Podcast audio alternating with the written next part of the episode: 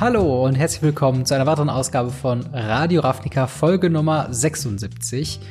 Äh, ja, und wir befinden uns gerade, wenn ich das richtig äh, mir im Kopf überlege, irgendwo zwischen Weihnachten und Neujahr. Und dementsprechend haben wir heute eine, ja, etwas speziellere Folge. Aber das mache ich natürlich nicht alleine, sondern mit dem guten Marc. Hi, wie geht's dir? Hi, ja, mir geht's gut. Ich bin ein bisschen äh, jetzt schon so ein bisschen ausgelaufen von der letzten Folge, aber das wird nochmal richtig toll. Genau, wie wir schon denke ich. Ende letzter Woche, äh, Ende letzter Folge gesagt haben, äh, ist diese Folge auch voraufgezeichnet. Das heißt, äh, nicht wundern, wir tragen dieselben Klamotten, äh, nicht weil wir uns eine Woche lang nicht gewaschen und umgezogen haben, sondern weil wir äh, das quasi direkt hintereinander aufgenommen haben. Und äh, so müsst ihr quasi nicht ähm, eine Woche ohne äh, Radio Ravnica auskommen. Und äh, weil wir voraufgezeichnet sind, haben wir uns überlegt, machen wir ein bisschen, bisschen was anderes. Deswegen keine News, keine Turnierergebnisse, keine Spoiler, selbst wenn in der Zwischenzeit neue von dem äh, denn gekommen sein sollten, sondern wir reden ein bisschen über uns und, äh, sag ich mal, unsere Beziehung zu Magic the Gathering. Wie jetzt angefangen? Äh, was mögen wir so sehr daran? Und äh, ja, all sowas. Ähm, Marc, das war ja äh, auch mit, äh, beziehungsweise das war ja auch deine Idee. Ähm, wie, äh, wie, wie bist du darauf gekommen oder wie, ähm, was, was, was wolltest du quasi herausfinden mit dieser Frage? Ja, also für mich ist es einfach interessant, äh, erstens zu hören, was es dich zu Magic getrieben hat, wie du dazu gekommen bist. Auch was das, das Createn von Content generell zu dem ganzen Aufbau von Radio Ravnica und so weiter, was dich da ein bisschen bewogen hat. Mhm. Und das ist für mich einfach interessant, das für andere Leute rauszufinden. Vielleicht ist es auch für die Zuschauer, beziehungsweise die Zuhörer auch mal interessant äh, mhm. zu sehen, okay, wo kommen die beiden der Jungs denn her? Im Sinne von, warum redet der eine gefühlt nur von Turnieren und der andere nie? und ähm, ja, also als Beispiel jetzt. Ja. Einfach damit die Leute wissen, woran sie sind und äh, wir uns einfach jetzt auch ein bisschen die Zeit jetzt ein bisschen unterhalten können, ja. während andere Leute zuhören. Genau, also ähm, das Ding ist ja, äh, wo wir quasi äh, zum Anfang von Radio Ravnica kommen. Ähm, am Anfang war ja quasi das ganze Ding äh, so ein, äh, also wo ich halt zu Franz zugegangen bin und habe gesagt, hey, wollen wir diesen Podcast machen? Und er hat gesagt, yo, die Leute kannten Franz schon als Waisengames und ich bin dann irgendwie dazugekommen und so über die Folgen, wo es ja dann doch, ich habe eben schon gesagt, 76 mittlerweile von Radio Ravnica gibt, ähm, haben die Leute mich so ein bisschen kennengelernt. Aber ich finde es auch tatsächlich sinnvoll, ähm, wenn auch, obwohl du schon auch sehr lange Zeit Content machst, äh, dass wir mal ein bisschen einfach reden, wie das denn überhaupt angefangen hat. Denn äh, ein Thema, was mich persönlich äh, und wahrscheinlich auch viele von euch äh, auch ständig irgendwo interessiert, ist halt neue Spieler. Wie kriege ich äh, teilweise Freunde dazu, das vielleicht mal auszuprobieren? Wie ähm, wie erklärt man Magic the Gathering für solche äh, für äh, neue Spieler und für neue Leute? Und ähm, ja, da würde ich direkt mal anfangen, äh, dich zu fragen, wie äh, hat's denn bei dir angefangen? Äh, was war denn so deine erste, deine erste Edition, deine, deine ersten Erfahrungen mit Magic the Gathering? Also meine ersten Karten waren gefakte Karten, die mein damaliger bester Freund, mittlerweile Nachbar, äh, aus seinem Taiwan-Flug, also aus hm. seinem Urlaub mitgebracht hat.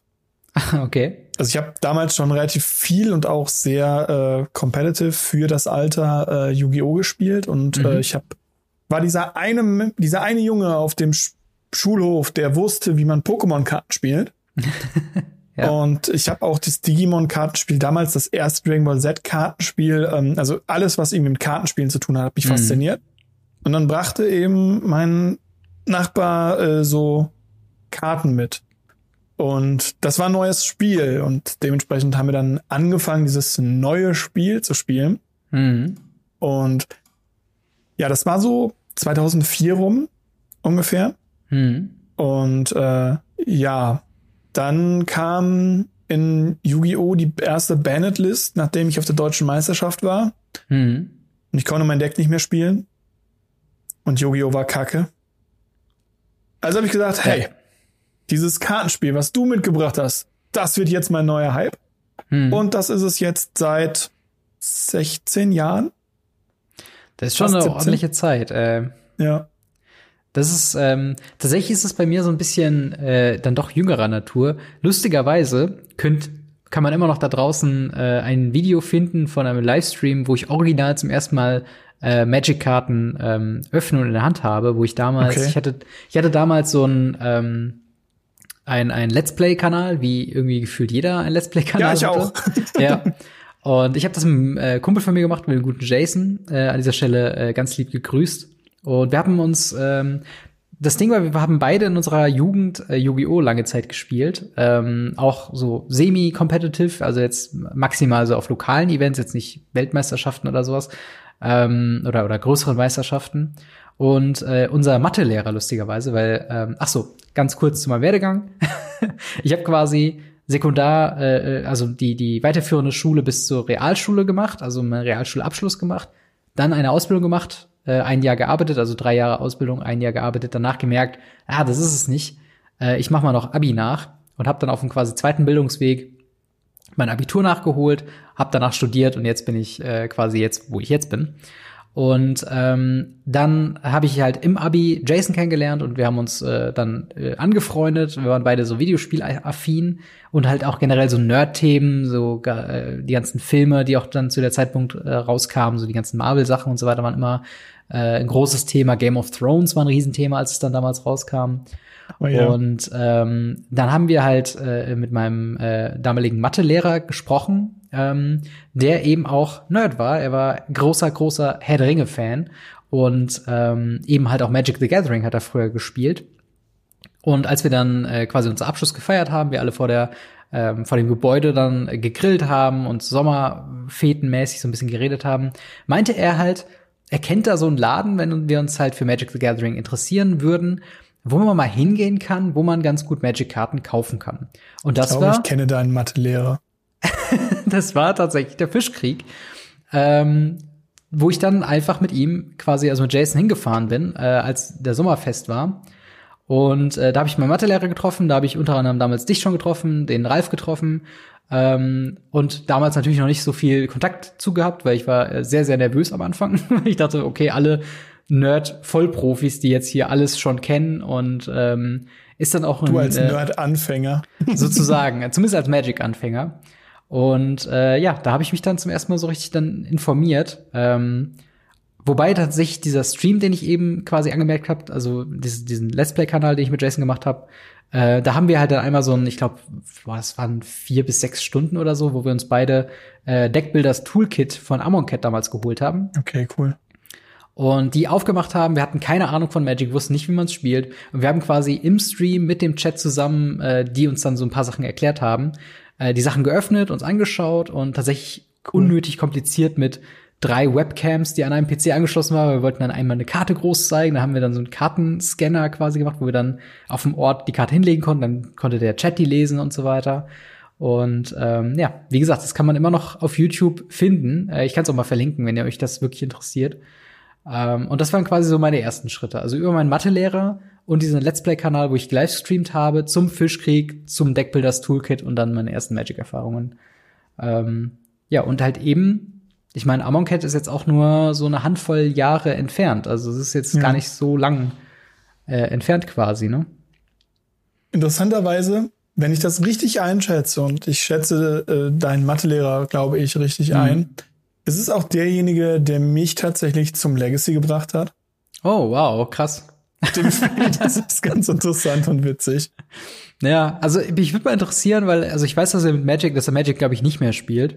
Nein, tut er nicht mehr. Aber er hat tatsächlich äh, eine, äh, auch eine Online-Präsenz, weil er so einen Metal-Blog auch hat. Genau. Ähm, wenn wir über den, genau, dann reden wir über den ja, selben tatsächlich. Über ja. Das, das ist die Person, die auch relativ viele, wo ich weiß, dass die Leute zuhören, äh, auch kennen, weil aus meiner Clique schauen ja auch ein paar Leute zu. Mhm. Und so ziemlich jeder aus meiner Clique, aus meiner Legacy-Clique, der schon ein bisschen was dabei ist, kennt diese Person ebenfalls, weil ja. wir sind damals auch ganz viel zusammen rumgefahren und haben auch auf Turniere zusammen gespielt und was nicht alles. Ja, ziemlich verrückt. Also ähm, dieser besagte Mathelehrer, äh, der war auch immer, also der war für mich halt schon immer der coolste Mathelehrer. Ich bin nicht jemand, der viel mit Mathe anfangen kann, aber er hat halt auch immer so, wir hatten ähm, eine Zeit lang auch so Projektwoche, wo wir dann äh, wirklich eine Woche lang halt beliebige Projekte quasi machen konnten und wir hatten halt auch so einen extra Slot, wo quasi Lehrer freiwillige Angebote machen konnten, die einen mhm. dann später fürs Abi Punkte gebracht haben. Und er hat immer im Wechsel einmal einen Rubik's Cube, äh, Speed Cube Kurs gemacht und auf der anderen Seite dann ähm, einen Literaturkurs zu Herr der Ringe, zu den äh, tatsächlichen ja. Und äh, das fand ich immer cool. Als ich dann dran war, äh, mir diesen ein Projekt zu wählen, äh, habe ich dann tatsächlich auch einen Rubik's Cube Kurs gemacht und habe da gelernt, wie man den Zauberwürfel löst.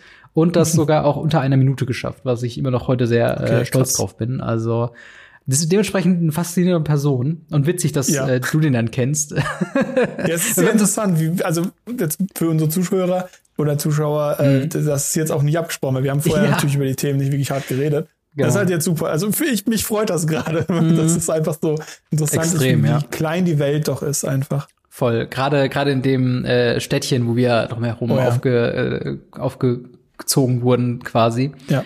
Ähm, verrückt auf jeden Fall. Und ja, ja, da, so bin ich dann quasi. Äh, so haben wir quasi mit Magic gemeinsam angefangen. Wir haben uns unser mhm. eigen erstes gemeinsames Deck äh, oder ersten Decks zusammengestellt und cool. ähm, ja, haben dann ich bin dann irgendwann quasi noch intensiver in die Thematik reingegangen, bin dann häufiger äh, zum Fischkrieg äh, gekommen, zum FNM, äh, habe dann dort äh, unter anderem dann noch ein paar andere Spieler getroffen, die auch jetzt heute noch da spielen und die mich dann halt so langsam so rangeführt haben. Äh, und dann gab es tatsächlich ja dann auch so eine kleine Hochzeit im Standard, wo sehr viele Spieler dann da waren. Oh ja, ähm, auch für, für, für Standard und halt eben nicht nur Modern und Legacy. Und das war tatsächlich so eine Zeit, wo ich immer sehr, sehr gerne äh, auch Standard gespielt habe, weil äh, interessante Decks waren playable, so es haben sehr viele Leute mitgemacht, der Laden war voll mit Standardspielern und das ist auf jeden Fall die wenigen Zeiten, wo es so ist, muss man das auf jeden Fall äh, mal mitnehmen, finde ich.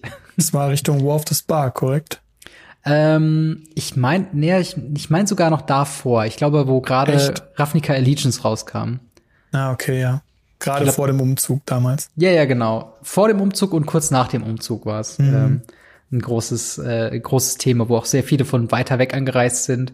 Äh, da haben sich die WhatsApp-Gruppen äh, ordentlich gefüllt. Leider ist es langsam wieder abgeschwoffen, aber ähm, ja, das äh, war es dann quasi äh, dann so.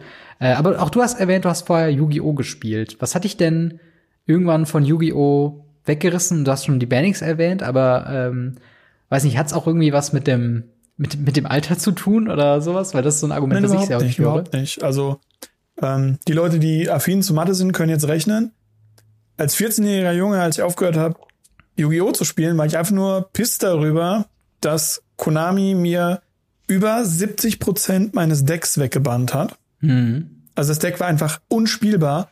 Und das Deck hat mich halt sehr, sehr weit nach oben in die deutsche Meisterschaft gebracht. Und zwar mhm. so weit, dass ich in dieser, in dieser Cardmaster, die damals existierte, irgendwo noch drin bin mit meinem Deck. Mhm. Krass. Und das war halt so, ich habe halt ko damals komplett Antimeter gespielt. Mhm. Und habe dann halt alle Leute, die halt Meter gespielt haben, komplett weggehauen. Und dann saß da halt dieser kleine 14-jährige Junge und hat dann halt eben auch diese 18- bis 20-Jährigen, die damals ja auch schon Yu-Gi-Oh! gespielt haben, einfach weggefegt. Mhm. Ja. Und ja, dann bin ich nach Hause gekommen. Das Deck war unspielbar. Kleinmark war pisst. also hat Kleinmark angefangen mit äh, Magic-Karten zu spielen. Ja. Die, wie erwähnt waren, äh, fake waren. ja, aber ähm, weißt du noch, was das für Karten waren? Aus welcher Edition oder äh, waren die bunt gemischt? Äh, ja, tatsächlich sind das Prophecy-Karten gewesen und siebte Edition, dieser weißrandig äh, mhm weißrandige Fakes waren das halt im Endeffekt viel. Mhm. Und naja, ich und mein Nachbar waren da sehr, sehr viel involviert und haben da sehr, sehr viel äh, zu zweit halt viel gespielt. Bis uns dann aufgefallen ist, hey, im Nachbardorf gibt es einen Jugendtreff. Mhm. Die treffen sich samstags für Turniere, die spielen Magic. Krass. Dort sind wir dann hin. Da haben wir dann ein paar Leute getroffen, die dann auch, wo dann einfach die Community schon da war und die Community sich immer weiter aufgebläht hat. Mhm. Bis dann zu dem Zeitpunkt, wo dann ich in der Berufsschule eben auch noch mehr Leute gefunden habe, die dann gesagt haben, hey, ich habe das früher auch mal gespielt. Und ich dann sagen konnte, hey, ich spiele das immer noch, lass mal eine Runde spielen. Ja. Und so sind super, super viele Freundschaften. Unter anderem halt mein bester Freund, den ich dadurch halt erst richtig kennengelernt habe im Endeffekt. Mhm. Und dass er sehr gerne Alkohol mag. ähm, dadurch erst richtig kennengelernt haben. Wir hatten damals eine riesengroße Community, die dann mhm. eben auch irgendwann nach Siegen, wo ja äh, viel rumgelaufen ist im Fischkrieg, beziehungsweise vor ja. dem Fischkrieg ja noch in der Blue Box. Mhm. Ähm, da waren immer Turniere, da waren wir dann früher immer. Und ja. ja, das hat sich dann irgendwann natürlich noch mal dann musste man sich entscheiden. Man hatte wenig Zeit zwischen Pen and Paper und äh, Magic the Gathering. Und da mhm. hat sich dann die Gruppe irgendwann gesplittet. Aber ja. das geht dann schon wieder viel zu weit in die Biografie rein. ja, das kann ich, ähm, kann ich auf jeden Fall nachvollziehen, dass halt dann irgendwann so dieser, dieser so interne Konkurrenzkampf ist, von wegen will man jetzt A oder B machen. Ja. Ähm, bei mir hat sich das so auch in den letzten Monaten, jetzt gerade zum Ende meines, äh, meines Bachelorstudiengangs, ähm, auch so ein bisschen äh, entwickelt, weil wie ich schon äh, erwähnt habe mit dem Let's Play Kanal, ich war riesengroßer Videospiel-Fan. Mhm. Ähm, und hatte auch eine, eine Collection, die fast über 2000 Items oder sowas beinhaltete, Oha. mit Special Editions, mit japanischen Sachen, mit Importware, Krass. mit äh, und so weiter und so fort. Und dann habe ich halt irgendwann ähm, tatsächlich dieses Jahr im, im Frühjahr habe ich dann für mich den äh, Entschluss gefasst, die Collection wirklich runterzupfeifen.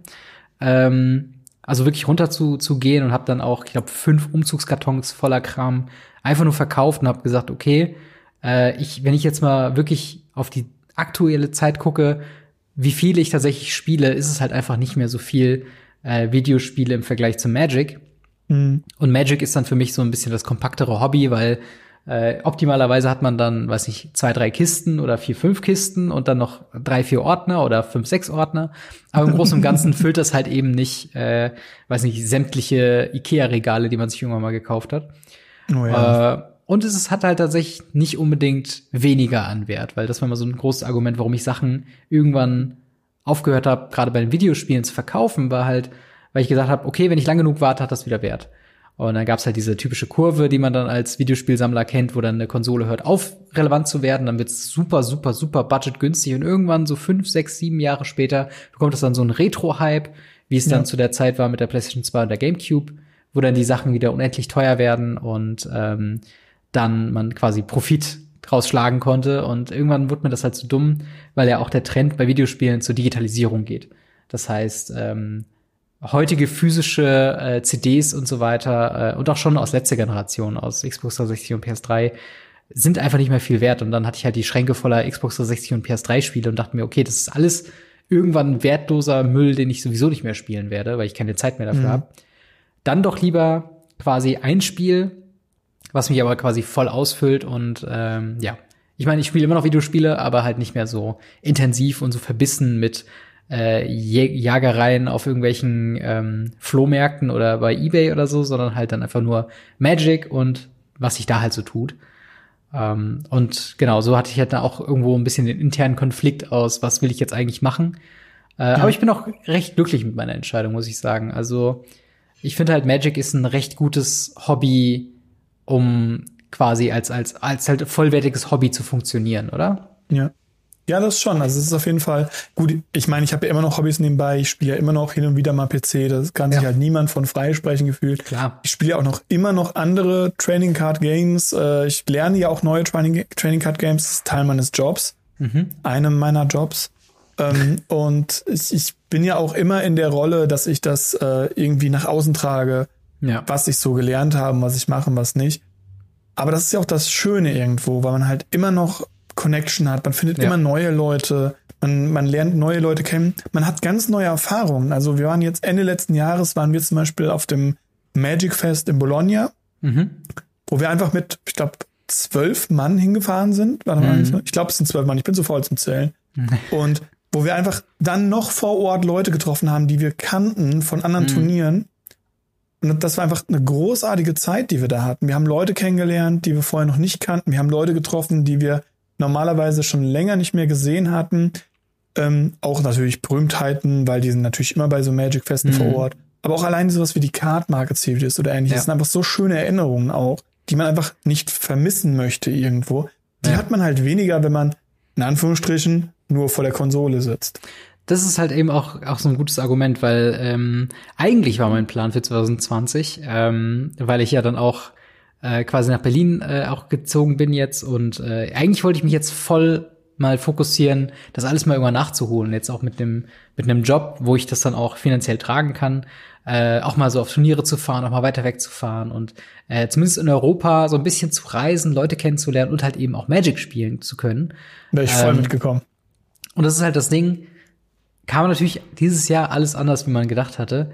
Ähm, leider muss ich sagen, denn die wenigen Turniere, die ich besucht habe, also ich meine, das wäre zum einen äh, die Card Market Series in, ähm, ach, wo war das denn nochmal? In Frankfurt, glaube ich. Das war aber, glaube ich, letztes Jahr. Da habe ich letztes auch damals. Jahr Frankfurt, ja. Genau, da habe ich auch ein Video damals noch zugemacht. Oh ja, stimmt, ähm, ich erinnere mich. Genau, und das war so mein erstes großes Turnier, wo mehr als, sage ich mal, 50 Leute waren. Ähm, und danach war ich dann noch in, ähm, in so einem kleinen Städtchen, da warst du auch. Ich habe Pioneer gespielt und du hast Legacy gespielt, aber ich weiß nicht mehr. Mal ähm, beim Trader. Genau, ja, beim, beim Trader-Event. Und das war so genau. mein zweites Turnier. Und da habe ich halt auch richtig Blut geleckt. Und ich hatte mir damals schon im Kalender aufgeschrieben, weil es, glaube ich, einmal im Monat war dass ich dann ja. immer versuche, einmal im Monat da Pioneer zu spielen, dann einmal das ja. Pioneer-Event beim Fischkrieg mitzunehmen und halt wirklich versuche, mich auf dieses Format zu fokussieren. Ähm, ja, dann kam halt eben das, was halt eben passiert ist, ähm, dass man halt einfach nicht mehr so viel spielen konnte in Paper, was natürlich dann meine Pläne da ein bisschen ruiniert hat. Aber im Großen und Ganzen habe ich immer noch Bock, das weiter durchzumachen. Ähm, Gerade auch äh, mit meiner Freundin, die halt natürlich jetzt nicht ähm, so viel mit äh, Magic. Also sie spielt kein Magic, aber sie reist unfassbar gerne. Und wir haben schon so ein bisschen äh, Pläne geschmiedet, dass wenn ich dann, äh, wenn Grand Prix wieder äh, losgehen und ich dann so ein bisschen hier und da mal hingehen kann, dass ich dann äh, sie halt mitnehme und während ich Magic spiele, sie sich dann das Wochenende die Stadt anguckt. Ähm, und das darauf habe ich auf jeden Fall cool. immer noch Bock. Bitte? Das ist natürlich schon cool, wenn man das so ein bisschen vereinbaren kann mit ja. dem Urlaub. Ich kenne das genug Menschen, deren Lebenspartner das nicht toll finden würden, einen Urlaub nach einem Magic Fest oder nach einem Grand Prix zu richten. Ja. Das ist schon beeindruckend. Auf jeden Fall. Aber ähm, diese Turniere, du sagst ja auch schon, äh, kannst du irgendwie eine Zahl, Entschuldigung, eine Zahl nennen, auf wie vielen du bisher ungefähr jetzt nur Magic-Turniere quasi warst? Nee. Auf pro Jahr vielleicht? Einfach, einfach nehmen. Kann ich nicht. Also ich äh, kann dir alleine sagen, dass dieses, dieses kleinere Event äh, in Dülmen beziehungsweise Mal, was der Trader gemacht hat, das habe ich locker jetzt drei Jahre jedes Mal, wenn es war, besucht. Ähm, mhm. Damit auch zweimal so einen komischen Pokal mitgenommen. Hm, nice. Oder einmal? Einmal im Pokal, zwei, ein, nee, einmal im Pokal, weil einmal konnte ich nicht jedes Mal da sein. Dann gibt's noch das zweite Turnier bei uns oben im Ruhrpott ähm, in Bottrop. Das ist auch ein Event, was super, super mhm. schön ist. Da sieht man hin und wieder mal bei mir auf dem Channel auch, dass ich auf dieser Bottrop Top 8 Matte relativ viel spiele. Ja. Die Turniere habe ich auch mitgenommen. Wie gesagt, Grand Prix, ähm, MKM Series. Ja, nee, ich, ich kann es dir nicht mit Zahlen betitulieren, wie viel ein Turnier nicht schon war. Plus ja. dazu kommt ja noch all das, was vor dem Fischkrieg war, was vor dem großen Hype war, wo mhm. auch noch viel unsanktioniert rumlief, wo trotzdem mit unsanktionierten Turnieren irgendwie mit 60, 70 Leuten locker gespielt mhm. wurde, was ja auch schon ein kleines Turnier ist. Auf jeden Fall, klar. Also ich würde sowieso sagen, ähm, es kann schon echt ein, auch ein Erlebnis sein, allein den, den Laden zu wechseln mal in eine andere Stadt zu fahren für ein FNM oder so. Weil das habe ich gemerkt, das war auch ein, einer der, der äh, guten Punkte, dass ich Magic gespielt habe, als ich nach Berlin gekommen bin. Denn äh, so ein bisschen, was meine Sorge war, dass ich in Berlin komme, weil ich war nie außerhalb von NRW, habe nie außerhalb von Siegen irgendwo gewohnt, sondern war immer im Umkreis. Da war das weiteste weg war Sauerland, aber das ist jetzt auch nicht wirklich weit weg. Ähm, und jetzt halt so quer durchs Land zu reisen und dann äh, in Berlin wohnhaft zu werden, war halt immer so ein bisschen die Angst nach, äh, finde ich hier Anschluss, finde ich hier äh, Leute, mit denen ich auch gerne Zeit verbringe. Und da ist halt wirklich, muss man sagen, so ein Nischenhobby wie Magic the Gathering halt ein super Türöffner, weil ähm, ich war in meiner, meinen ersten zwei, drei Wochen, als er dieser, wo der Lockdown, also zwischen den beiden Lockdowns, muss man ja mittlerweile sagen, äh, als halt dort ähm, halt Magic spielen unter Auflagen äh, möglich war, habe ich im Laden super schnell super viele Leute gefunden, habe Pioneer gespielt, ich habe Modern gespielt und die Leute dann auch sofort, ah, interessant, du kommst da und daher und ähm, wurde dann auch sofort in die Communities eingeladen und wurde sehr äh, offen empfangen. Und äh, das ist halt einfach ein gutes Gefühl zu wissen, dass äh, überall, wo quasi aktiv Magic gespielt ist, immer so ein potenzieller Freundeskreis eigentlich auf einen wartet, ähm, irgendwie einen zu begrüßen und auch eben dadurch, dass diese Thematik universeller Natur ist. Also wenn ich Modern spiele, spiele ich halt eben Modern und jetzt nicht irgendwie Modern in Siegen, sondern oder Modern in Bottrop oder Modern in Berlin. Ähm, sondern man kann sagen, hey, Tron, oder? Richtig nervig, dass sie da Turn 3 im Arkan haben. Und jeder versteht das. Und jeder versteht das. Und das ist halt so eine universelle Sprache, die ich halt die ich, die ich komplett super finde, was, was mich an Magic sehr, sehr freut, ist halt einfach, wie offen die Leute sind, dass ähm, jeder so ein Verständnis auch dafür hat, äh, quasi neu irgendwo hinzukommen, Leute aufnehmen. Immer wenn ich auch neue Spieler im Fisch krieg oder sowas, ähm, ja, äh, äh, getroffen habe, die dann nicht ganz wissen, okay, wo sollen sie wie anfangen, dass ich dann auch immer mich auch mit denen hingesetzt habe, habe gesagt so, hey, kein Problem, ich erkläre dir das alles. Und es wurde immer sehr dankbar aufgenommen.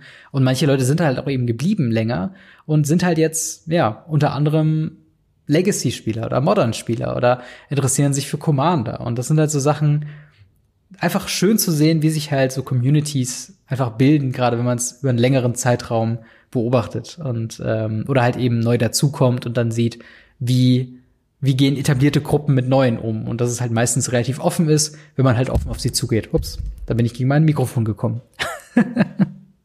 das ist halt okay, also gerade solange man auch äh, aufgeschlossen ist, das das gehört ja ein bisschen dazu. Ja. Wenn man aufgeschlossen ist und sagt, hey, ich bin jetzt nicht der verbitterte Pioneer-Spieler, der nichts anderes spielt als Pioneer, habt keine Pioneer-Gruppe, okay, dann gehe ich hier nicht hin. Hm sondern dass man auch aufgeschlossen ist, weil die Community wird auch aufgeschlossen einem gegenüber sein. Ich habe das ja. zumindest ganz, ganz selten erlebt, dass Leute, selbst nachdem sie Quatsch gebaut haben, nachdem sie Mist, Mist, wirklich großen Mist gemacht haben, trotzdem von der Community eine zweite Chance gekriegt haben. Ja. Das ist also gerade im, im Magic so wenig Saltiness, so wenig Hate untereinander, hm. was ja auch viel am, am Spiel selber liegt, auch an der, an der Motivation. Natürlich gibt es da auch Negativbeispiele. Klar. Aber ähm, ich glaube, in fast jedem Store, gerade nach der Judge Academy, gibt es eigentlich einen Judge mittlerweile. Gefühlt. Mhm. Manchmal meistens sogar mehr. Und da sorgen sich die Leute auch drum. Und auch der Store-Owner sorgt sich darum, weil es ist nun mal sein, sein Brot. Ja. Wenn man jetzt zum Beispiel das vergleicht mit einem Spiel, was ich sehr viel in meinem Leben auch gespielt habe, mit League of Legends oder World mhm. of Warcraft, wo ich beides mal sehr negativer auch Erfahrungen gemacht habe, die habe ich im Magic so noch nicht gemacht. Ja. Ja, das ist äh, tatsächlich so, so ein Ding, gerade immer, also ein großes Argument, warum ich immer so ein bisschen gegen auch unter anderem Magic Arena ist und diesen Push Magic Esports zu machen, ist halt eben, dass halt diese persönliche Komponente irgendwo wegfällt. Und ähm, oh ja. klar ist es sehr gut, dass diese persönliche Komponente wegfällt, wenn Personenkontakt zu vermeiden ist. Aber ähm, ich persönlich habe einfach nicht dasselbe Gefühl, wenn ich Magic Arena spiele, als wenn ich Magic spiele. Denn ähm, es fehlt halt einfach sämtliche Kommunikation auf Magic Arena. Also im schlimmsten Fall habe ich halt jemanden, der äh, herumtrollt, Early GGs verteilt und äh, ups, wenn er dein äh, count, wenn er dein, dein Spell gecountert hat oder sonst irgendwas erlebt und halt dieses Saltiness einfach nur eben ja, auch so im Zustand bekommt. des Internets, ja. das altbekannte der kann mir eh nichts. Das ist halt, wenn ja. du face to face jemand auf dem Turnier entgegensitzt, nichts. Ich meine, wie gesagt, es gibt auch da Leute, die dann ihren Klar. vollen Kaffeebecher durch einen kompletten Turnierraum werfen, gar keine Frage. Sicher. Aber das ist dann eine Person von 80, 90, 100. Genau, meistens kannst du dich dann umdrehen äh, zu deinem Tischnachbar und dann so, was für ein Typ, oder? Und so, ja, ja, okay, der ist halt schon immer so ein bisschen, hat Anger-Issues und was weiß ich. Ja. also genau, das ist halt immer noch eine halt ganz andere Sache im, im Internet ist es halt, dann fühlt sich jeder stark, jeder möchte dann einfach nur BM und äh, irgendwas äh, witzig, witzig sein. Mhm. Aber eben auch durch diese Anonymität und dadurch fällt dem Spiel eine ganz wichtige Komponente weg. Ja. Also gerade mir als Turnierspieler, ich spiele ungemein gerne mit den Emotionen meines Gegners während dem Turnier. Mhm. Zum Beispiel bei uns eine ikonische Karte bei uns im Format ist einfach das Wasteland. Mhm. Das einfach eine Non-Basic Land zerstört. Und ja. Gerade wenn man jetzt nicht gegen die größten Turniergrinder spielt, ist es immer super interessant, der sogenannte Wasteland-Blick. Sie ziehen eine Karte und sie gucken von der Handkarte hm. direkt auf deine Länder. Und wenn du dann da stehst und sagst, na, Wasteland gezogen. das, das, verunsichert ja. die Menschen. Sie gucken dich dann und denken, was, was, habe ich einen Spiegel hinten dran oder so? Was, ja. was geht hier ab? Und dann spielen sie es nicht oder machen, machen dann irgendwelche Fehler nur, weil sie einen emotionalen äh, Aspekt nicht mit einberechnet haben. Ja. Und halt, das fehlt halt auf Magic Arena komplett. Genauso, genauso wie diese typische Frage, was, was hast du denn so im Friedhof? So, es ist ja. halt immer, man weiß immer, dass dann irgendwas kommt. Oder wenn jemand anfängt, ja, ja. irgendwie seine, seine Instant Sorceries im Friedhof zu zählen, dann weißt du, okay, da ist irgendwas, was damit relevant ist, was er jetzt auf der Hand hat. Oh, und je nachdem, was er dann spielt, kannst du halt schon sehen, auf was es hinausläuft. Und das gehört irgendwo damit genau. dazu, damit umzugehen zu lernen und halt eben sowas auch zu beobachten bei den anderen. Ähm, äh, und ja, auf jeden Fall äh, ist das so ein Ding. Und halt eben diese persönliche Komponente ist ja auch irgendwo ähm, ja meine Eintrittskarte gewesen, sag ich jetzt mal, äh, in diese ganze Content Creator Schiene, weil grob gesagt hätte ich halt Franz nie im Fischkrieg getroffen, dann hätte ich wahrscheinlich nie Radio Ravnica gemacht. Hätte ich wahrscheinlich nie ähm, ja angefangen, Magic als Hauptthema für meinen YouTube-Kanal zu nehmen, hätte ich wahrscheinlich auch nie angefangen oder nie äh, äh, quasi Inspirationsquelle sein können für halt sehr viele andere Podcasts, die mittlerweile auch sehr gut und sehr, sehr ja, äh, effektiv Content produzieren. Das ist halt einfach so ein, so ein Butterfly-Effekt, ähm, ja, der mit Magic angefangen hat, der wahrscheinlich auch wegen Magic weiter laufen wird. Und äh, wo ich halt sehr froh bin, dass sich das halt, ähm, dass sich das halt so ergeben hat, wie es sich ergeben hat. Ähm, und äh, wie unfassbar dankbar ich auch da einfach dafür bin, über die ähm, zum einen Offenheit, zum anderen ähm, ja das, das Mitleiten quasi von, von Weisen Games, der dann gesagt hat, okay, ich möchte kein YouTube mehr machen, zu dann, ähm, dass ich dann bei meinem eigenen Kanal gemacht habe, dass die Leute jetzt auch da ankommen und auch äh, einfach beim im, im Discord zum Beispiel mitdiskutieren dabei sind, wie oft ich eine Nachricht kriege, wo die sagen, ey, ich höre das super gerne, super lange schon und äh, freut mich da jede Woche irgendwie die News zu hören. Und das sind einfach so schöne Sachen, wo ich denke, okay, ich als jemand, der schon schon schon lange der verschiedene Sachen ausprobiert hat mit Let's Play Kanälen, mit Videospiel Podcasts und alles oh, gefällt auf, hat. Ja. jetzt auf einmal so eine so eine Resonanz bekommt von diesem von diesem kleinen Grüppchen an etablierten Spielern, die Bock drauf haben, über sowas ja. zu diskutieren, ähm, finde ich einfach, ist einfach eine schöne, schöne Reaktion. Also es wird wahrscheinlich auch sein, was sein, was du auch bei dir auf dem YouTube-Kanal erlebt hast, oder? Ja, also, also ich, ich mache ja YouTube seit zwölf Jahren. Mhm. Offiziell. Ich habe auch mit dem Let's Play-Kanal angefangen, wo dann mein, mein Laptop es nicht packen konnte, gleichzeitig den Ingame-Sound aufzunehmen und meine Stimme. Weshalb ja. ich den Ingame-Sound unglaublich laut gemacht habe, damit er über das Mikrofon aufgenommen wird. Ja. Und ähm, habe dann auch jahrelang Let's Plays gemacht und zwar auch ziemlich viel und als auch habe da auch gestreamt und was nicht alles mhm. und auch sehr viele coole Leute kennengelernt, die ich bis heute kenne und mit denen ich auch bis heute zu tun habe. Aber du hast halt nicht diese Kommunikation. Du, die Leute schauen jemandem zu und dann ist das mhm. vorbei. Dann habe ich eine, eine Zeit lang so ähm, über LOL-Videos gemacht, wo ich dann halt mhm. mich über die Champions lustig gemacht habe und ähnliches das fanden die Leute cool, aber das war halt eine Menge Aufwand. Die Zeit ja. hatte ich irgendwann einfach nicht mehr daran zu arbeiten. Zwischendurch hatte ich eben mit dem Magic Channel angefangen, weil meine damalige Gruppe gesagt hat, hey, du hast doch eine Videokamera, du kannst YouTube-Videos machen, du kannst schneiden. Mhm. Wir haben eine Menge Booster, die kannst du für uns aufmachen. Und äh, wir machen einfach Decktext und spielen zusammen. Und äh, ja, Anfang diesen Jahres war es dann halt so weit, dass ich gesagt habe, hey, nachdem ich das zwei, drei Jahre pausiert hat, ich möchte das wieder machen. Ich, mhm. Magic ist so ein großer Teil meines Lebens und ich habe jetzt aktuell wieder die Zeit, mich um diesen Kanal zu kümmern. Ich habe den Let's Play-Kanal sowieso jetzt schon seit vier, fünf Jahren nicht mehr angepackt, den LOL-Kanal sowieso auch nicht mehr. Mhm. Und dann habe ich bei mir in der Gruppe umgefragt, habe so, Leute, wer hat denn Bock? Wer wird denn mir helfen? Und die Resonanz davon, dass, dass ganz viele Leute gesagt haben, hey, wenn ich irgendwas helfen kann, sag Bescheid. Ja.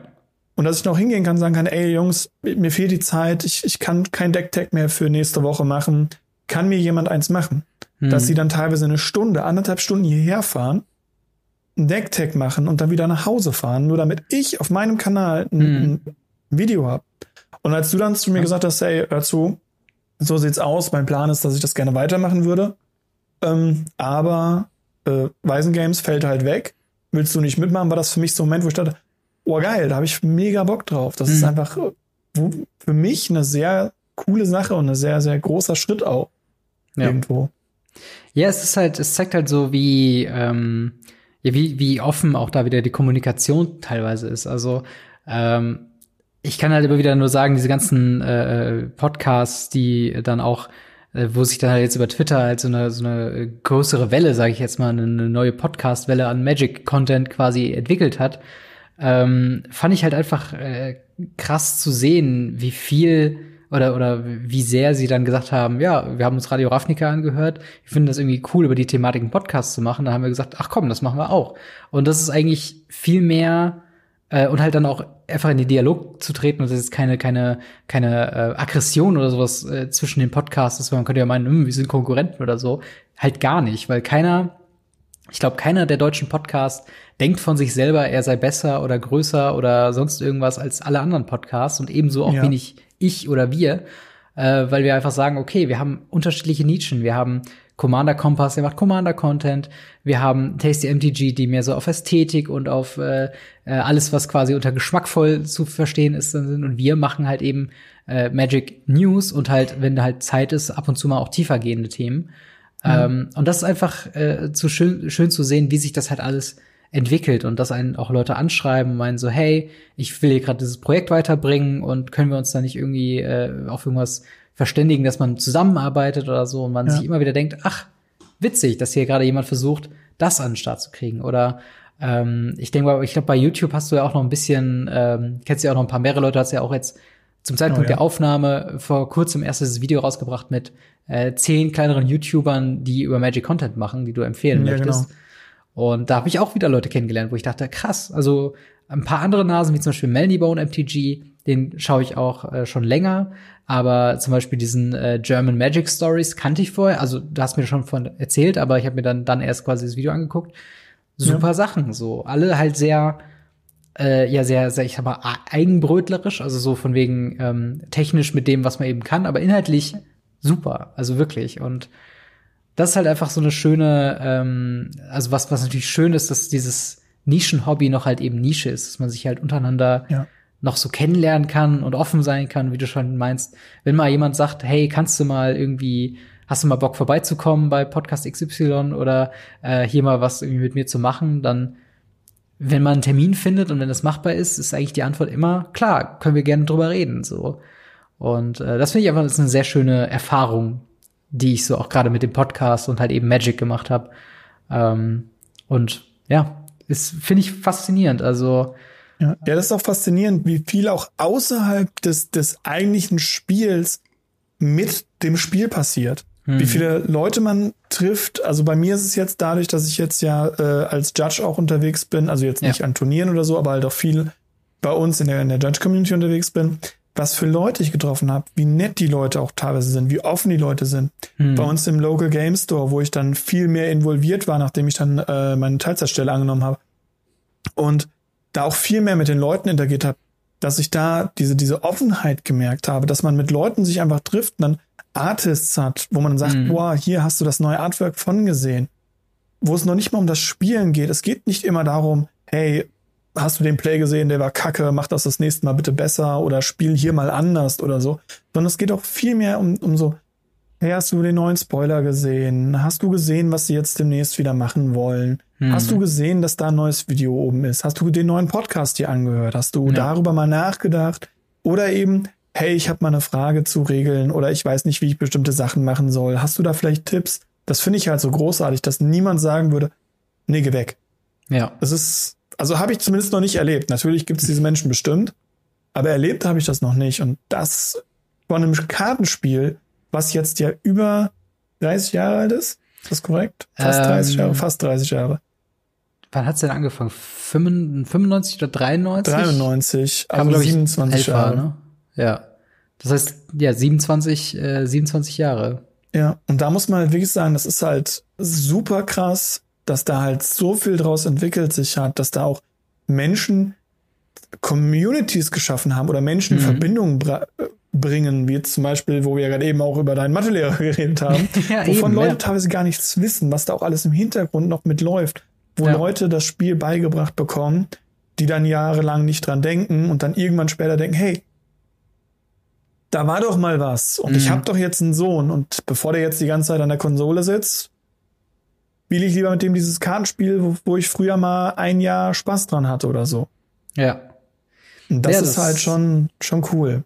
Eben. Und das ist halt auch noch das Schöne, dass halt Magic von allen TCGs, äh, würde ich jetzt immer noch sagen, das größte ist. Also Yu-Gi-Oh! glaube ich als ähm, zweiter Platz relativ ja, safe. Zumindest jetzt, in Europa. Mal, genau, zumindest in Europa.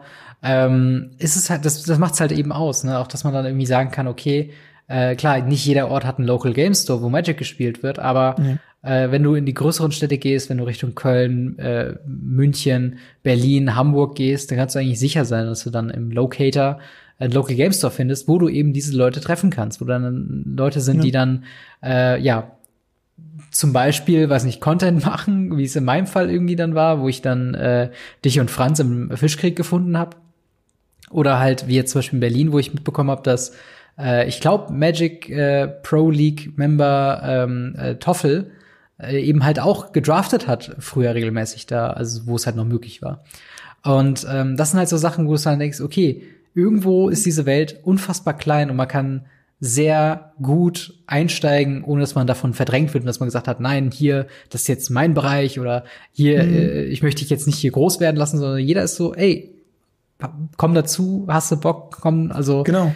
Ist halt Hammer. Und das finde ich halt auch einfach, ähm, ja, ist eine sehr schöne Geschichte, die ich zum Beispiel in meiner Zeit, wo ich Yu-Gi-Oh! gespielt habe, in meiner Jugend damals so nicht ganz so wahrgenommen habe, aber ich war auch damals noch nicht so äh, kommunikativ und offen wie damals. Mhm. Also wie jetzt heute ja, so. Klassiker. Ja. Ähm, aber wo wir gerade bei anderen TCGs sind, ähm, was sind denn so andere Spiele neben Magic, die du äh, gerne spielst und wo du auch so ein bisschen, ähm, sag ich mal, tiefer in der Materie drin bist? Ähm, das Video dürfte jetzt, wo dieses Video rauskommt, ist auch schon bei mir auf dem Kanal sein. Mein zweites Lieblingsspiel tatsächlich neben Magic ist Human Punishment. Hm. Das ist kein TCG, das ist ein Social Deduction Game, sowas wie Werwolf. Mhm. Nur, dass man das eben auch mit Leuten spielen kann. Also es ist, man kann es völlig sprachneutral spielen. Mhm. Ähm, es macht natürlich mehr Spaß mit Sprache, aber man kann es sprachneutral spielen, was einfach großartig ist. Mhm. Wenn wir jetzt im TCG-Bereich bleiben, ich glaube, das, was ich am meisten mich darüber informiert habe in den letzten paar Jahren, äh, letzten paar Monaten, ist, glaube ich, Flash and Blood. Ja. Da auch die Judge Academy bzw. die Judges bei der Judge Academy gefragt wurden, ob sie eben über das Regelwerk von Flash and Blood, also von einer anderen Firma mal drüber gucken wollen. Hm. Und ähm, da haben einige drüber geguckt. Deshalb, wir hatten ein bisschen vor, vor der offiziellen Welle schon ein bisschen was an Infos und auch schon so ein bisschen was an Material, mit dem wir arbeiten konnten. Mhm. Und ähm, das lief bei uns im Laden auch ganz gut an. Und ich habe da auch ein paar Kumpel, die da mit, mitspielen wollen und auch mitmachen wollen. Mhm.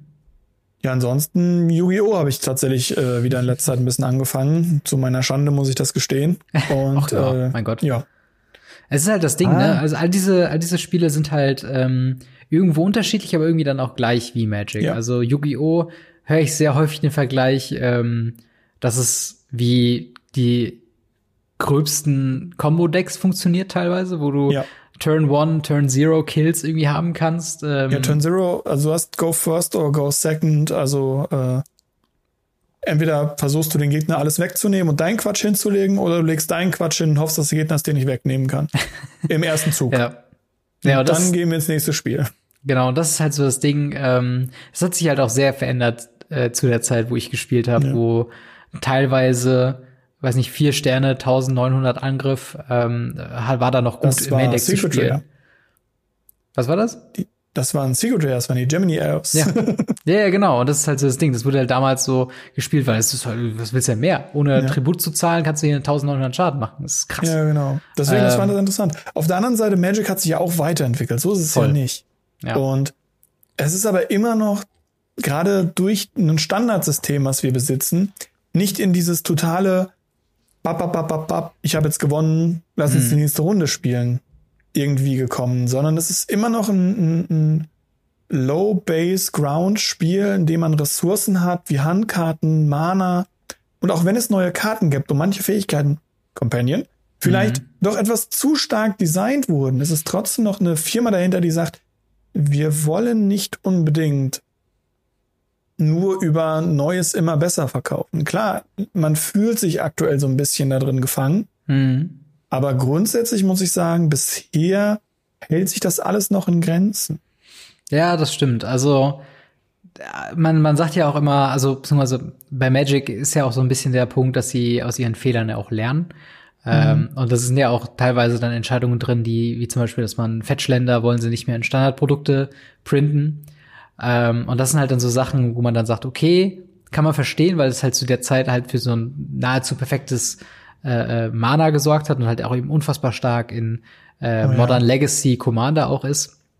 Und dementsprechend möchte man das von dem Standard, von dem, äh, wie sie es gerne hätten, Hauptturnierformat ähm, halt fernhalten.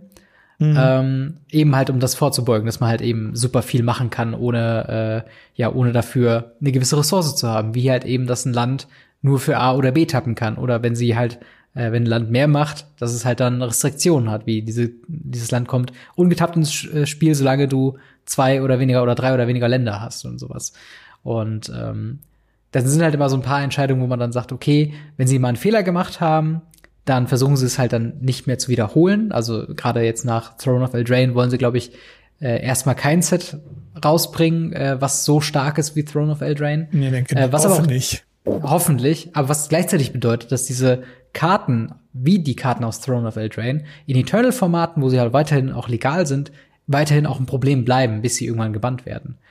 Ähm, und das ist halt so ein Ding, ähm, das hätte man, glaube ich, noch viel, viel, viel stärker, wenn Magic so eine ähm, so ein Turnierformat hätte, wie es halt in Yu-Gi-Oh! ist, wo, glaube ich, nichts rotiert und auch nichts Nein, nein, an Legalität einfach- verliert, ne?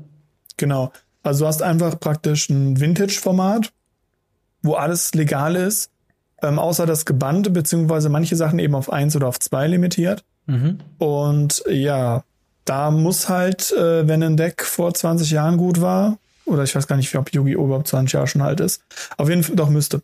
Auf jeden Ja. Fall, äh, dann heißt das, dass das Deck immer noch gut wäre, wenn sie da nicht das Power-Level hochziehen und damit hätten sie keine Verkäufe. Was Ja. Magic halt durch das Rotieren des Set halt schon hat. Pokémon hat das auch, aber Pokémon zum Beispiel rotiert ultra schnell.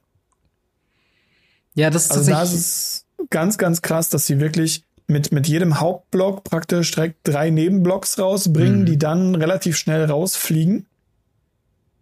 Und das ist zum Beispiel was, weshalb ich Pokémon, auch wenn ich irgendwo noch mein, mein Kangama Bisaflor Deck habe, aus der allerersten Basic Set, Mhm. habe ich nie wieder angepackt. Ja. Wobei ich tatsächlich sagen muss, dass Pokémon als TCG sehr viel richtig macht. Ähm, ich glaube, die Verknüpfung von Pokémon TCG Online und dem Pokémon TCG hätte Oh ja, stimmt. besser nicht gut. sein können. Also, dass du in jedem Booster hast du einen Code, einen Booster digital zu, äh, zu äh, einzu, ähm, Erwerben, einzulösen. einzu, ja. einzulösen, genau.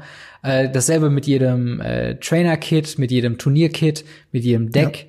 Und das ist einfach so eine, so eine, ähm, so, so ein automatisches Ding, dass selbst wenn ich, ähm, also ich kenne viele Leute, die halt äh, Pokémon TCG spielen oder halt aufmachen zum Sammeln, äh, aber halt nicht den Online-Klienten nutzen. Ähm, und ich habe mal den Online-Klienten mal damals, ich glaube sogar für eine Radio Ravnica-Folge relativ am Anfang, äh, wo ich Magic gegen Pokémon so ein bisschen äh, äh, verglichen habe, Okay. ähm, habe ich mir das quasi äh, dieses Online-Version angeguckt und habe gemerkt, okay, wenn ich jetzt auf Card Market mir nur online quasi Decks erstellen würde, komme ich unfassbar günstig daran äh, daran durch. Also es ist halt dadurch, dass es halt so überflutet ist in Anführungszeichen mit Codes und mit Möglichkeiten, deine Karten einzulösen, kannst du dir halt für für super wenig, also nur für so eine Handvoll Euro wirklich dir ein paar Booster einfach holen. Und diese Möglichkeit hast du halt in Magic einfach gar nicht, dass du dann auch andersherum, das stimmt. wenn du nur an das Paper, äh, an, an, an die Paper-Produkte Interesse hast, du diese Codes halt eben online verkaufen kannst für halt Leute, die online spielen oder hauptsächlich online spielen. Und diese Ergänzung hast du halt einfach nicht, weil ähm, sie sehr stiefmütterlich mit der Interaktion zwischen Paper und Arena quasi umgehen. Und ich finde, das ist ein sehr, sehr großer Pluspunkt an Pokémon. Ähm, und halt auch, was ich zumindest so mitkriege, dass sehr starke und sehr nachgefragte Karten auch regelmäßig in diesen Giftsets und in diesen Trainer-Kits und so weiter drin vorkommen, sodass du an die relevantesten Karten, die relevantesten Trainerkarten und so weiter einigermaßen regelmäßig Zugriff hast, beziehungsweise nicht Ja. in weiter Ferne ein Pro, äh, Produkt quasi rauskommt, wo man quasi sagt, okay, ähm, das kann man, das, da sind Karten drin, die kann man gut gebrauchen. Das wäre so ungefähr wie wenn man sich ein Holiday Giftbox holt und da wäre einfach mal so ein Fetchland irgendwie mit drin. Einfach so, damit du Das es gleich damit spielen geil. kannst. Das wäre richtig geil. Auf der anderen Seite bin ich halt mal gespannt, was neue TCGs, wie zum Beispiel das Flash und Blood, ich weiß nicht, ob Ja. du dich damit mal auseinandergesetzt hast. Nee, gar nicht. Ähm, ich höre das äh, ständig, dass das im Gespräch ist und ich sehe zum Beispiel auch, Ja. dass Channel Fireball in Amerika sehr viel Content drumherum macht. Aber ehrlich gesagt weiß ich nicht mal, wie man es spielt. Also wenn du es nur mal kurz irgendwie zusammenfassen kannst, was quasi so im Vergleich zu Magic der, der, der Unique Selling Point von Flash and Blood ist, wäre ich dir sehr dankbar. Ähm, also du hast halt eine, einen Hauptcharakter, Mhm. also sozusagen dein Commander. Mhm. Ähm, der hat eine Ausrüstung mit äh, Schuhen, Helm, Rüstung. Der hat eine Waffe, die du am Anfang des Starts, also des Anfang des Spiels hinlegst. Mhm. Und das ist der einzige Charakter, um den es sich dreht. Also sozusagen dein Commander, dein Planeswalker nennen, wie du Mhm. möchtest. Und dann hast du Karten, die gleichzeitig als Mana-Karten agieren, wie auch als Angriffkarten. Mhm. Bedeutet aber, du ziehst am Ende jedes Zuges deine Hand wieder voll. Du musst dann immer überlegen, benutze ich die Karte jetzt als Mana oder benutze ich sie, um mhm. damit anzugreifen. Ja. Interessanterweise, und das ist das, was mich an diesem Spiel so fasziniert, es gibt von den meisten Karten drei Versionen. Es gibt eine aggressive Version, mhm. es gibt eine mittel, so, so balancierte Version, es gibt eine defensive Version.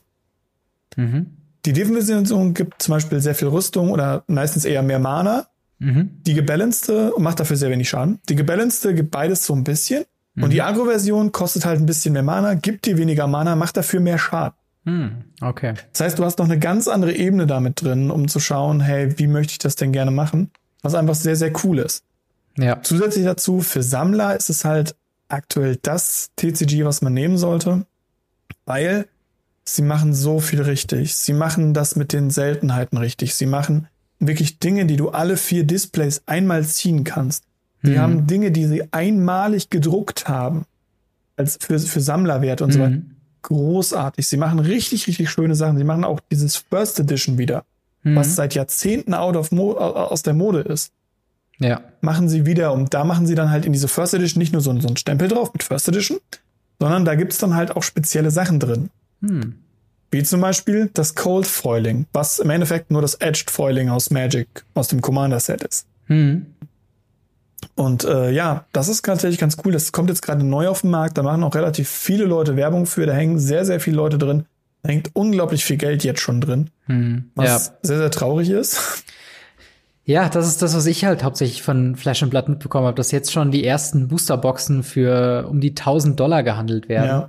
Ähm, wo ich persönlich als Spieler oder als eher Spieler als Sammler sage, pff, weiß nicht, ob das so ein Ding ist, wofür ich will, dass mein TCG bekannt ist. Also ja, ähm, das, das, das, das, das Traurige, sag ich mal. Ja. Weil das Spiel selber ist großartig. Wir hatten äh, als einer der ersten Stores in Deutschland hatten wir diese Starterdecks da. Mhm. Und ähm, wir hatten einen Kunden, der direkt erstmal von jedem eins mitgenommen hat und der Rest mhm. ist dann auch super schnell verdampft. Und ich habe mir zum Glück noch eins gegraben können, habe da auch schon relativ viel nur mit diesem Starterdeck gespielt. Und dieses mhm. Starterdeck kostet halt gefühlt fast gar nichts. Und es ist trotzdem super stark, es macht super viel Spaß zu spielen. Und die sind auch sehr gebalanced, zumindest aus der ersten Edition. Über die ja. zweite Edition kann ich noch nicht viel sagen, weil die haben wir gefühlt ausgesetzt, weil äh, ja, wir hatten eh nicht offen.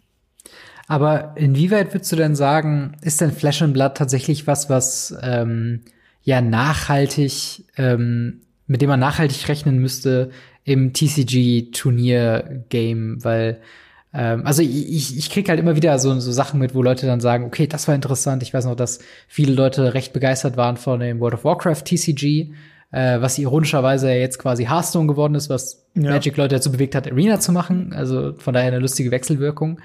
Ähm, oder auch sowas wie Force of Will, nicht die Karte, sondern das Anime TCG, äh, Final ja. Fantasy TCG sind alles so Sachen, wo ich, ähm, die ich gefühlt kommen und gehen sehe. Ähm, aber niemand bleibt halt so konstant wie Magic. Und das ist halt irgendwie das, was so der große Anreiz für mich auch war, als ich wieder TCGs angefangen habe, durch halt den besagten Mathelehrer, dass ich halt gesagt habe, okay, wenn ich jetzt nochmal ein TCG anfange, dann jetzt nicht irgendwie was, was weirdes Kleines, wo ich alle drei Monate, wenn die Sterne richtig stehen, mal zum Spielen komme, sondern irgendwas, was ich relativ konstant in der Nähe, regelmäßig auf einer hohen Competitive Level quasi spielen kann. Und da war halt Magic die offensichtliche Wahl. Siehst ja. du da bei Flash and Blood einen ähnlichen Weg oder glaubst du, dass es auch was ist, was für länger angelegt ist oder besteht die Gefahr, dass es nur so ein Hype ist und danach hört es auf? Also die Stimmen im Internet sagen, es ist ein Hype. Ich persönlich finde, äh, dass das Ding so gut ist, dass es bleiben kann. Mhm. Das gibt es aber mehrere TCGs, die das schon hatten und auch haben wenn ich mir allein bei uns im Laden angucke, wir hatten auch Warhammer Champions da, das ist ein sehr, ja. sehr cooles Kartenspiel im Warhammer-Universum. Aber irgendwann ist die Community einfach weggebrochen, mhm. weil die Leute das nur als Zweitformat gesehen haben. Ja. Immer sobald etwas ein Zweitformat ist, ist es gefährlich. Ja. Ich glaube aber, dass gerade Flash and Blood, ähnlich wie Pokémon, wie Yu-Gi-Oh! und wie Magic, die Chance hat, ein Main-Format für viele Spieler zu werden. Mhm. Die dann nicht sagen, ich bin Magic-Spieler, aber ich spiele auch Flash and Blood, so wie ich mhm. das zum Beispiel aktuell mache. Sondern ich glaube tatsächlich, dass gerade Flash and Blood äh, die Chance hat, viele vieles richtig zu machen, weil die, die Entwickler hinter Flash und Blood, die haben jetzt schon ein Turniersystem auf die Beine gestellt. Mhm. Sie haben erstens, was ich großartig fand, einfach die Magic Judges gefragt, ob sie noch mal über die Regeln drüber gucken wollen. Mhm. Sie haben sich an diesem an der Judge Academy Vorbild genommen, wie sie ihre Judges ausbilden werden. Also ja. da, da ist sehr viel Gedankengang dahinter, da ist sehr viel Kopf auch dahinter. Nicht nur mhm. das Finanzielle, sondern eben auch das, das, was da reinkommt. Die Leute leben dafür. Ja. Plus halt das ganze Finanzielle, was dahinter steht. Ja, ich glaube natürlich. nicht, dass es günstig war, dass Wizard das Edge Spoiling benutzen durfte. Ich glaube ja. nicht, dass das günstig war. Ehrlich nicht. Ja. Ja, das, äh, ich bin auf jeden Fall äh, gespannt, wie die Reise dann noch weitergeht und ob man sich äh, Gedanken machen muss, äh, dass das eine tatsächliche Alternative wird.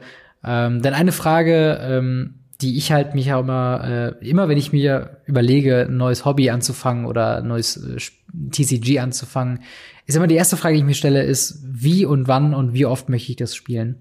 Ja. Und ähm, was halt das Problem ist bei neuen TCGs, äh, ist, dass sie halt nicht diese etablierte Local Game Store Struktur mit den VPN Stores haben, mit äh, FNM, was ein etabliertes Ding ist, wo alle wissen, alle Magic Spieler, die, sag ich mal, eine gewisse Competitiveness erreicht haben, die sagen, ähm, okay, wir wissen, freitags kann ich in einen Local Game Store gehen, der das unterstützt, und ich kann erwarten, dass ich da Magic spiele. Und das ist halt einfach was, ähm, wenn das irgendwann mal bei Flash and Blood quasi angekommen ist, so diese Selbstverständlichkeit, dann ähm, wäre es, glaube ich, erst interessant für mich, was natürlich jetzt, gerade wenn dieses TCG gerade am Anfang ist, natürlich sehr überheblich klingt, aber ähm, für ja. mich halt persönlich als Spieler ehrlich gesagt nichts anderes wirklich in Frage kommt, wenn ich ehrlich bin, weil ja, kann ich ähm, komplett verstehen, bin ich auch voll bei dir tatsächlich. Ja, und ich meine, das ist ja das Schöne, was wir ja. bei Magic haben. Deswegen finde ich das ja auch so wichtig, dass äh, auch wenn so viele Hype-Sachen aufkommen, aktuell ist mhm. Pokémon ja auch mega am Hype am kommen. Ja und ähm, neues TCG mit Flash und Blood. Ich finde es halt trotzdem schön, dass man sich trotzdem darauf zurückbesinnt, warum man dann Magic-Content macht. Weil wir könnten natürlich auch sagen, jetzt mit Radio Ravnica, hey, wir machen einfach einen TCG-Podcast draus. Ja, nee. ja, genau. Ja, nein. Ja. Das ist genau die Antwort, die ich auch direkt geben würde. Weil allein Magic alleine füllt so viel, mhm. was, was TCG, was die TCG-Welt angeht du, du brauchst nichts anderes nebenbei. Du musst nicht jedem gefallen. Genau. Und es hat ja natürlich. Du ähm, musst Spaß dran haben. Genau, und Magic Content im Allgemeinen, und ich glaube auch wir im Speziellen haben äh, oder profitieren einfach aus, aus dieser Nischigkeit auch in gewisser Weise. Ja. Wenn wir jetzt, jetzt anfangen würden, das so mehr und mehr zu verwässern, wenn wir jetzt noch sagen, okay, wir packen Pokémon TCG News rein und Yu-Gi-Oh! News, dann sind wir halt irgendwann, ähm, dass wir dann von einer Stunde Podcast ungefähr irgendwie dann nur noch so 20 Minuten überhaupt nur über Magic reden. Und dann ähm, sind halt sehr viele Leute, die halt sagen, okay, ich interessiere mich nicht für Pokémon, ich interessiere mich nicht für Yu-Gi-Oh!, ich interessiere mich nicht für Flash, Flash and Blood, die dann sagen, okay, warum höre ich das dann noch? Und das ist eigentlich. Ja, genau. Und das kommt ja noch dazu, dass ähm, auch wenn ich Flash and Blood gut finde, auch wenn ich mhm. Yu-Gi-Oh! nebenbei noch spiele und Pokémon noch bestimmt irgendwo ein paar Karten rumliegen habe, ja. ich bin Magic-Spieler und ähm, das ist mein, mein Haupthobby, was das angeht. Mhm. Einfach auch zeitlich gesehen, ganz einfach neben YouTube und so weiter zu machen, weil äh, das ja. frisst natürlich auch in wenig Zeit, ganz wenig, aber es frisst ein wenig Zeit. Mhm. Und äh, ja, warum soll ich mich da mit was anderem großartig befassen? Warum ja. soll ich ein schlechtes Produkt abliefern, nur um zu versuchen, noch zwei, drei Leute mehr zu erreichen, wenn ich die Leute, die ich erreichen möchte, die Leute, die Spaß dran haben, zum Beispiel diesen Podcast zu hören, hm. wenn ich da mich drauf konzentrieren kann, sagen kann, hey, wenn die glücklich sind, wenn es denen Spaß macht, dann reicht mir das erstmal. Ja. Das wird auf jeden Fall, ähm, sollten wir irgendwann mal uns äh, erweitern wollen. Wir machen tatsächlich irgendwann mal, weiß nicht, ein Pokémon TCG Podcast mit dem Namen äh, Radio Reitschuh. Wird genau diese Stelle der Punkt sein, wo dann äh, Leute zuschneiden und sagen, sie haben es gesagt, sie wollten es nicht machen, sie haben es trotzdem gemacht. Nein, also keine Sorge. ähm, das Ding ist halt tatsächlich, wie du schon meintest, mit, äh, ich bin auch großer Fan von anderen TCGs. Ich habe einen Stapel Dual Masters Karten, wo was gewiss. Oh, ich auch. Ich die auch. seltensten, also die wenigsten Leuten wissen überhaupt noch, was das überhaupt ist. Ähm, doch, doch, ich habe zwei Dual Masters Deck. Wenn ich dich besuchen komme, bringe ich die mit. Sehr gerne. Vielleicht kannst du mir dann helfen, äh, wie man überhaupt ein Dual Masters Deck baut, weil ich habe einen Stapel Karten, keine Ahnung, was ich damit machen soll. Gar kein Problem. Ähm, auch das ist ein Spiel, wo ich eine, ein, der eine Junge am Schulhof war, der dieses Spiel ja. spielen konnte. Und genau dasselbe habe ich mit äh, Yu-Gi-Oh! Karten, habe ich auch noch ein paar zu Hause rumliegen. Äh, aber eben bei Pokémon habe ich halt irgendwann gesagt, weil ich das Spielprinzip so cool finde, weil ich das sehr großer Fan von dem ähm, Pokémon Gameboy Spiel damals war, Pokémon TCG ja. äh, Gameboy Spiel. Ähm, ja. Habe ich mir einfach mal so zwei Starterdecks geholt. Ich glaube, das Pokémon äh, äh, Pikachu und Evoli äh, Starterdeck zu den damaligen Editionen, die rausgekommen sind. Und die habe ich halt schön gesleeved bei mir im Brettspielregal. Das heißt, wenn äh, ein Kumpel vorbeikommt, der sagt, ey, Pokémon TCG, oder? Kann ich das halt rausholen? Wir beide nehmen uns ein Deck und zocken einfach. Und ist dann halt auch eine Art von Brettspiel. Eben. Und äh, ähnlich können Leute das mit Magic machen. Ähnlich könnte man das theoretisch mit Flash and Blood oder Force of Will oder mit den ganzen anderen äh, Spielen machen. Oder man geht halt wirklich Deep Dive rein und ähm, ja, zockt es so extrem und macht Content äh, so, wie wir es machen. Es kann so oder so gehen, sage ich jetzt mal. Ja, ja, das ist aber auch schön, schön, weil es, man halt in diesem Hobby auch so viele Facetten hat. Ja. Du hast ja auch gerade eben schon erwähnt, mit, allein mit, du hast die Magic Stories, du hast, wie gesagt, Artworks, mhm. du hast Leute, die sich nur mit, mit einem Format beschäftigen, wie Draften oder Modern ja. oder Legacy oder Pioneer oder Standard. Leute, die sich nur mit Arena auseinandersetzen, Leute, die sich nur mit Modo auseinandersetzen, Leute, die sich nur mit dem Finance auseinandersetzen, ja. Leute, die sich nur darum auseinandersetzen, anderen Leuten die Regeln zu erklären. Du hast Leute, die sich da hinsetzen und sagen, hey, ich habe von allem keine Ahnung, aber ich mag meine Decks. Hier ist meine Commander-Anthologie. Wir spielen jetzt ja. einfach Commander und ich weiß noch nicht mal, was Commander bedeutet. Ja. Das ist alles dasselbe Spiel und das finde ich halt so großartig, welche Leute man da auf einmal sieht. Du siehst Leute im Anzug, du siehst Leute, die ihre Kinder mitbringen. Mhm. Du siehst Leute, die verlüttert mit langen Haaren da rumlaufen und äh, denken, sie wären cool, weil sie mal ein YouTube-Video gemacht haben. Du hast fast alles in diesem Hobby. Das ist so ja. schön. Deswegen mag ich Magic so ungemein. Eben. Und ich glaube, das äh, beste Zitat, was ich da mal gehört habe, ich weiß nicht, ob von Mark Rosewater oder von jemand anders von Magic, ähm, ist Magic ist nicht ein Spiel, sondern viele Spiele. Ja. Und ich glaube, das trifft es halt, warum es halt so, ähm, warum es so tief geht, weil diese Historie, diese vielen verschiedenen Formaten, die ganzen äh, Veränderungen, die sich über die Jahre äh, getan hat, das ist halt einfach, es gibt nicht ein Magic, es gibt Magic diese Sparte, Magic diese Sparte, Magic diese Sparte, Magic nur zum Sammeln, Magic nur Finance, alles, was du eben genannt hast. Ähm, und das macht es halt auch so sehr äh, attraktiv und wie ich finde auch einfach sehr schön und warum ich sehr froh bin, Teil dieser Community sein zu dürfen. Ähm, aber ich würde sagen, das hat sehr viel Spaß gemacht. Das war ein schönes Schlusswort. Ähm, das äh, können wir gerne irgendwann mal zu gegebener Zeit äh, gerne mehr wieder machen. Ähm, ja. Von unserer Seite aus, also wir wünschen euch sehr schöne Feiertage. Ich hoffe, ihr hattet ein schönes Weihnachten oder was auch immer ihr zu dieser Zeit feiert. Äh, kommt gut ins neue Jahr und wir hören und sehen uns dementsprechend nächste Woche wieder mit einer regulären Folge Radio Ravnica. Marc, vielen, vielen Dank, dass du dabei warst. War sehr schön. Immer wieder gerne. Und dann hören wir uns, beziehungsweise sehen wir uns, wie eben schon gesagt, nächste Woche wieder. Haut rein, bis dann. Ciao. Ciao, ciao.